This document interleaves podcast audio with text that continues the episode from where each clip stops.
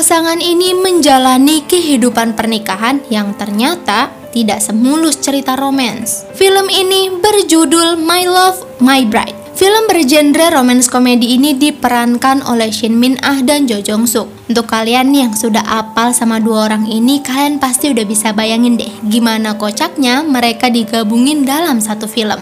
Bercerita tentang Yongmin dan Myung, keduanya sudah berpacaran selama 4 tahun.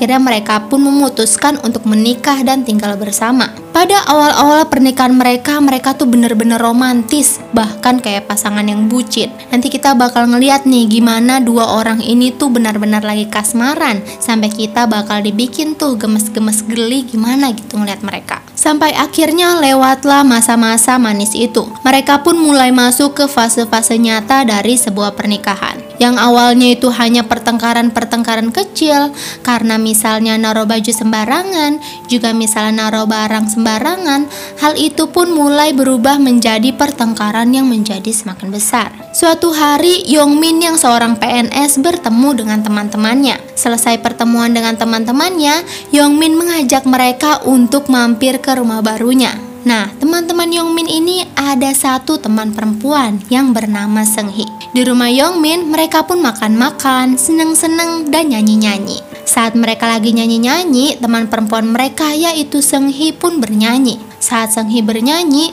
teman-teman Yongmin dan Yongmin pun memuji-muji Senghi. Katanya suara Senghi bagus, kayak bidadari. Miyong yang ngelihat suaminya memuji-muji perempuan lain pun merasa cemburu. Akhirnya dia memutuskan untuk bergabung dan ikut bernyanyi. Tapi ketika Miyong lagi nyanyi, dia malah diketawain tuh sama teman-temannya Yongmin. Bahkan Yongmin bukan ngebelain istrinya, dia malah ikut ngetawain juga. Nah, saat itulah Miyong rasa sakit hati sama suaminya. Di lain waktu, ketika Yongmin dan Miyong sedang menuju bioskop untuk nonton film, tanpa sengaja mereka tuh ketemu sama teman sekantornya Miyong. Dia adalah seorang pria. Nah, pria ini tuh cukup tampan dan dilihat kayaknya Miyong tuh cukup dekat sama lelaki ini. Yongmin yang melihat istrinya memiliki kedekatan dengan pria lain pun merasa cemburu. Karena kecemburuan itulah akhirnya Yongmin jadi sangat sensitif sama Myung dan jadi sering marah-marah.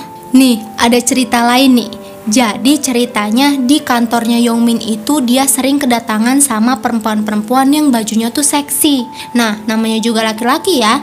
Yongmin tuh jadi ngeliatin lah perempuan-perempuan itu. Karena dia sering ngeliatin perempuan itu, akhirnya Yongmin jadi sering tuh ngemimpiin perempuan baju seksi itu di dalam mimpinya. Sampai suatu ketika pas Yongmin udah benar-benar kerasukan setan cabul nih, dia itu sampai ngajak teman perempuannya yaitu Senghi untuk ke hotel. Nah, di hotel itu Yongmin hampir aja selingkuh. Dia hampir tidur bareng sama Senghi. Tetapi di tengah-tengah kejadian itu, karena Yongmin inget sama istrinya, akhirnya mereka nggak jadi tuh tidur bareng.